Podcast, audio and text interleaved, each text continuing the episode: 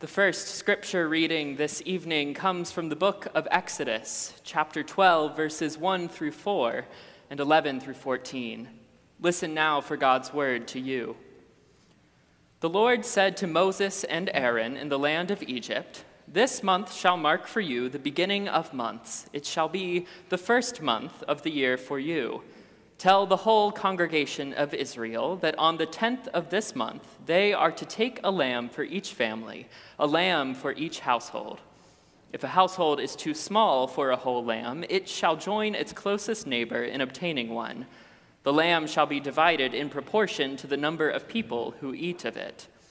This is how you shall eat it your loins girded, your sandals on your feet, and your staff in your hand, and you shall eat it hurriedly it is the Passover of the Lord, for I will pass through the land of Egypt that night, and I will strike down every firstborn in the land of Egypt, both human beings and animals. On all the gods of Egypt I will execute judgments, for I am the Lord. The blood shall be a sign for you on the houses where you live. When I see the blood, I will pass over you, and no plague shall destroy you when I strike the land of Egypt. This day shall be a day of remembrance for you. You shall celebrate it as a festival to the Lord throughout your generations. You shall observe it as a perpetual ordinance. Our second scripture reading tonight comes from the New Testament in the Gospel of John, chapter 13, verses 1 through 14 and 34 through 35. Listen now for God's word to you. Now, before the festival of the Passover, Jesus knew that his hour had come to depart from this world and go to the Father. Having loved his own who were in the world, he loved them to the end. The devil had already put it into the heart of Judas, son of Simon Iscariot, to betray him. And during supper, Jesus, knowing that the Father had given all things into his hands, and that he had come from God and was going to God, got up from the table, took off his outer robe, and tied a towel around himself. Then he poured water into a basin and began to wash the disciples' feet and to wipe them with the towel that was tied around him. He came to Simon Peter, who said to him, Lord, are you going to wash my feet? Jesus answered, You do not know now what I am doing, but later you will understand. Peter said to him, You will never wash my feet. And Jesus answered, Unless I wash you, you have no share with me.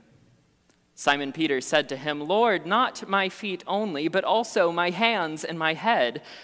And Jesus said to him, One who has bathed does not need to wash except for the feet, but is entirely clean, and you are clean, though not all of you for he knew who was to betray him. And so, for this reason, he said, Not all of you are clean. After he had washed their feet, had put on his robe, and had returned to the table, he said to them, Do you know what I have done for you? You call me teacher and Lord, and you are right. That is what I am. So if I, your Lord and teacher, have washed your feet, you also ought to wash one another's feet. I give you a new commandment that you love one another just as I have loved you. You also should love one another.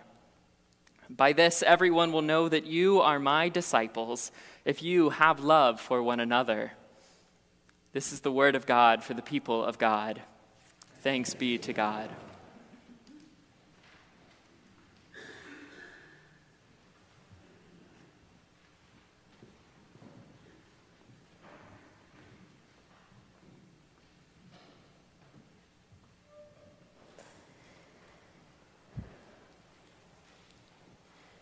Tonight, we've gathered to remember Jesus' last meal with his friends. A few Sundays ago, Jenny asked us what love smells like. A pound of nard smells like a lot of love. Tonight, we see what love looks like in a full basin of water and a towel. The story starts in Exodus at Passover when God called together a particular people to be God's own. And in that calling, God freed God's people from their oppressors.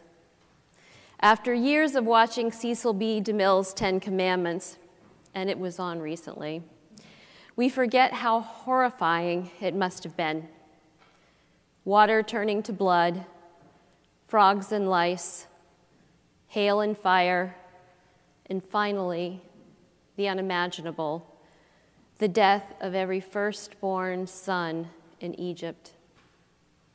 But to God's people, God offers protection from the angel of death.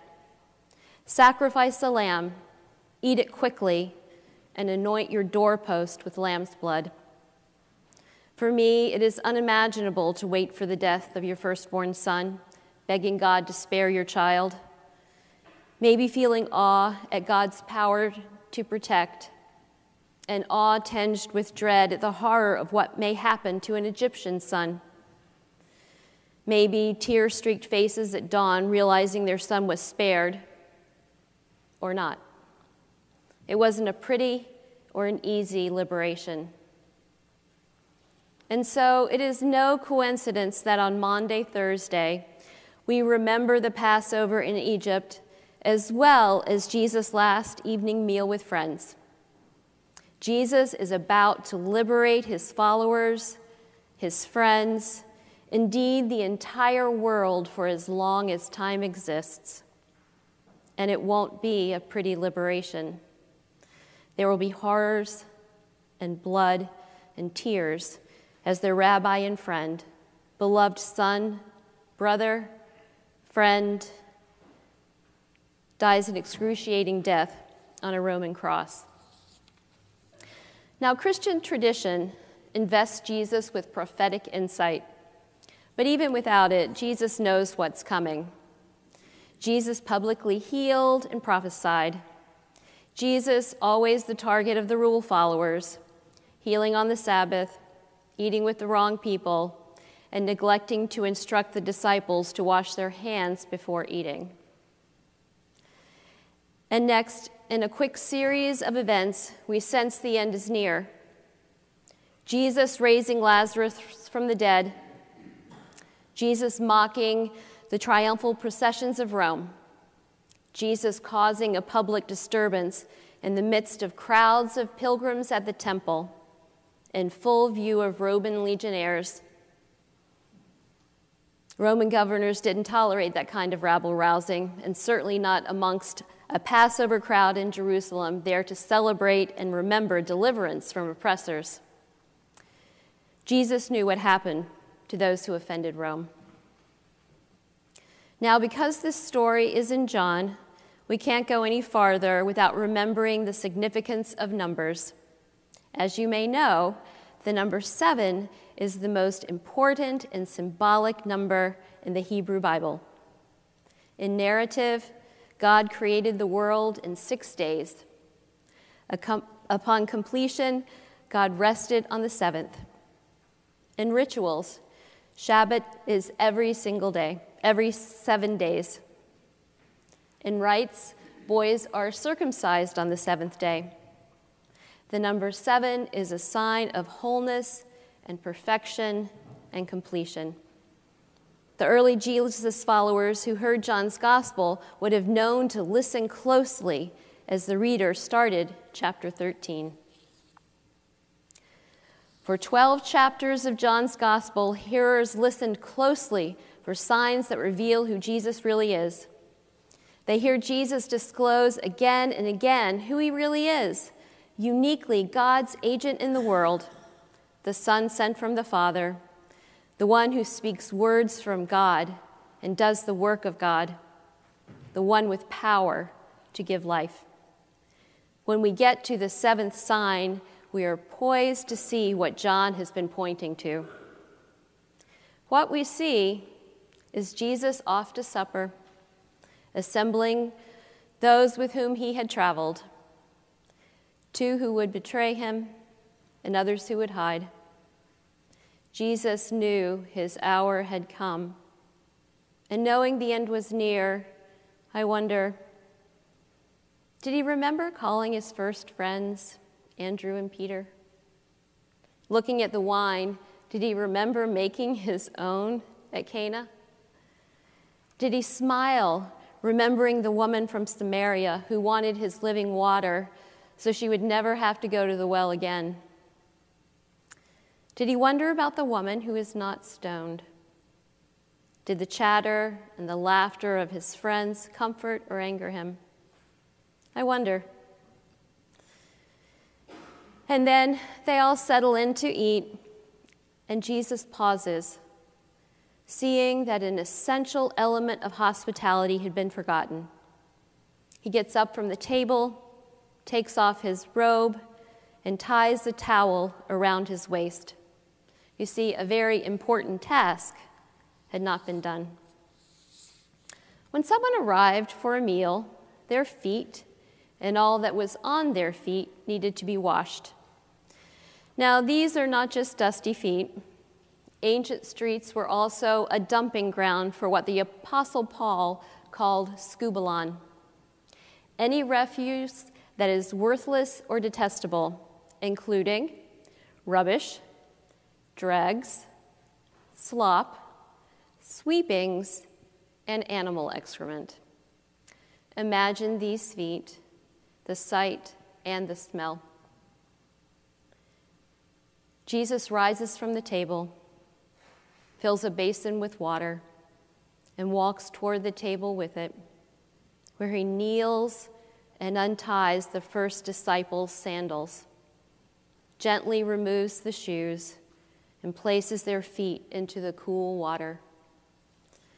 Jesus tenderly wipes them, softly rubs the heel, and then the arch and the ball of the foot and between the toes. Carefully around the ankles. Ankles get dusty and dirty too. Then Jesus reaches for the towel and gently dries each foot. Maybe the water becomes so dirty that he needs to pour it out, refill the basin, and start all over again. Jesus on hands and knees, the Son of God on hands and knees. Eventually, Jesus comes to Judas, whom we are told has sold Jesus for silver, and Jesus already knows it. I imagine Jesus washed his feet just as tenderly as he did the others. Jesus washing and drying, tying and untying. Jesus washing 12 pairs of dirty feet. Washing feet, so simple, so mundane, and yet vital and humble and full of love. In my imagination, I see Jesus standing at the basin of dirty water, holding onto that dirty, smelly towel, saying, I give you a new commandment Love each other. Just as I have loved you, so you also must love each other. This is how everyone will know that you are my disciples. The book of John was written that we might believe that Jesus is the Son of God. Throughout John, we have marked each sign, we have waited expectantly for a word or action that will show us that Jesus is truly the Messiah. And yet, here we are with Jesus on his hands and feet, with a towel around his waist, leaving us with a new commandment wash someone's feet. And this is clearly a commandment, it's not a choice. So, what does it mean to wash someone's feet in our own time? What can we do every day to wash the skubalon of others' feet. I think it is the act of caring for someone's body, food, shelter, and health. I think it's the act of caring for the substance of someone's spirit. I see you. I hear you. Beloved child of God. I think it is the act of acknowledging each person as someone who dreams, desires, hopes, and lives, especially those whom we do not understand, those whom we do not particularly like, those who seem to be the antithesis of who we are. Is anyone in your mind's eye?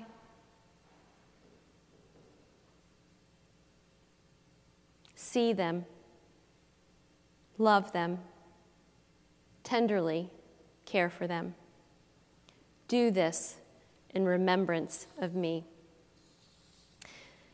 Maybe we should include a basin of baptismal waters and a towel at the table to remind us every week to restore people's humanity and honor, to truly see the image of God of everyone we meet, to work for and see God's kingdom come, to see someone fully cared for, attended to, and transformed, to see God fully present. Dan and I came here from Richmond, Virginia. While I was in seminary, we explored churches and denominations where our friends attended or spoke well of. We had some favorites, to be sure, and one church we found ourselves in with some regularity was First Baptist Church of Richmond. Their senior pastor, Jim Somerville, who's also very active at Union Seminary, had a license plate that read KOG 2 RVA Bring the Kingdom of God to Richmond. That's the mis- mission of First Baptist Richmond. There is a school, Fox Elementary. It's situated in a diverse Richmond neighborhood and serves a diverse population. Several months ago, the beloved Fox Elementary School building burned to the ground. It was on a Saturday, so no one was hurt, but emotions ran high. Tears of loss, and lots of them were shed. The big questions were where will we go? And can we all go together? A church not too far from Fox, First Baptist Richmond, raised their hand. They scrubbed, cleaned, prepped, and welcomed every classroom, K through third grade, into their campus. The congregation left love notes of welcome for the teachers and the children and the parents. Tears of joy, and lots of them, were shed. First Baptist Richmond cared for the bodies of the children, the families, and the teachers of Fox. They cared for their spirits. First Baptist saw every person at Fox as a beloved child of God, a child who dreams and hopes and desires and lives. First Baptist obeyed the commandment to touch someone else, to care for the fullness of their lives. Do this in remembrance of me. Tonight, we will remember Jesus and his friends as if we were there. Jesus, surrounded by brothers who argued who should be first, another who would deny him, another who would betray him, and others we know nothing about other than they belonged to him. Jesus knew what was coming. He could have eaten a last meal with those he loved and left for the garden to pray. But he didn't. He stayed with those he loved in all of their imperfections, cleansed and cared for them, forgave them, and broke bread. Take, eat. This is my body, broken for you. Do this in remembrance of me. Take, drink. This is the cup of the new covenant poured out for you. Do this in remembrance of me. Love each other just as I have loved you. So you also must love each other, skubalon and all. Do this. Do this and remember. Do this in remembrance of me.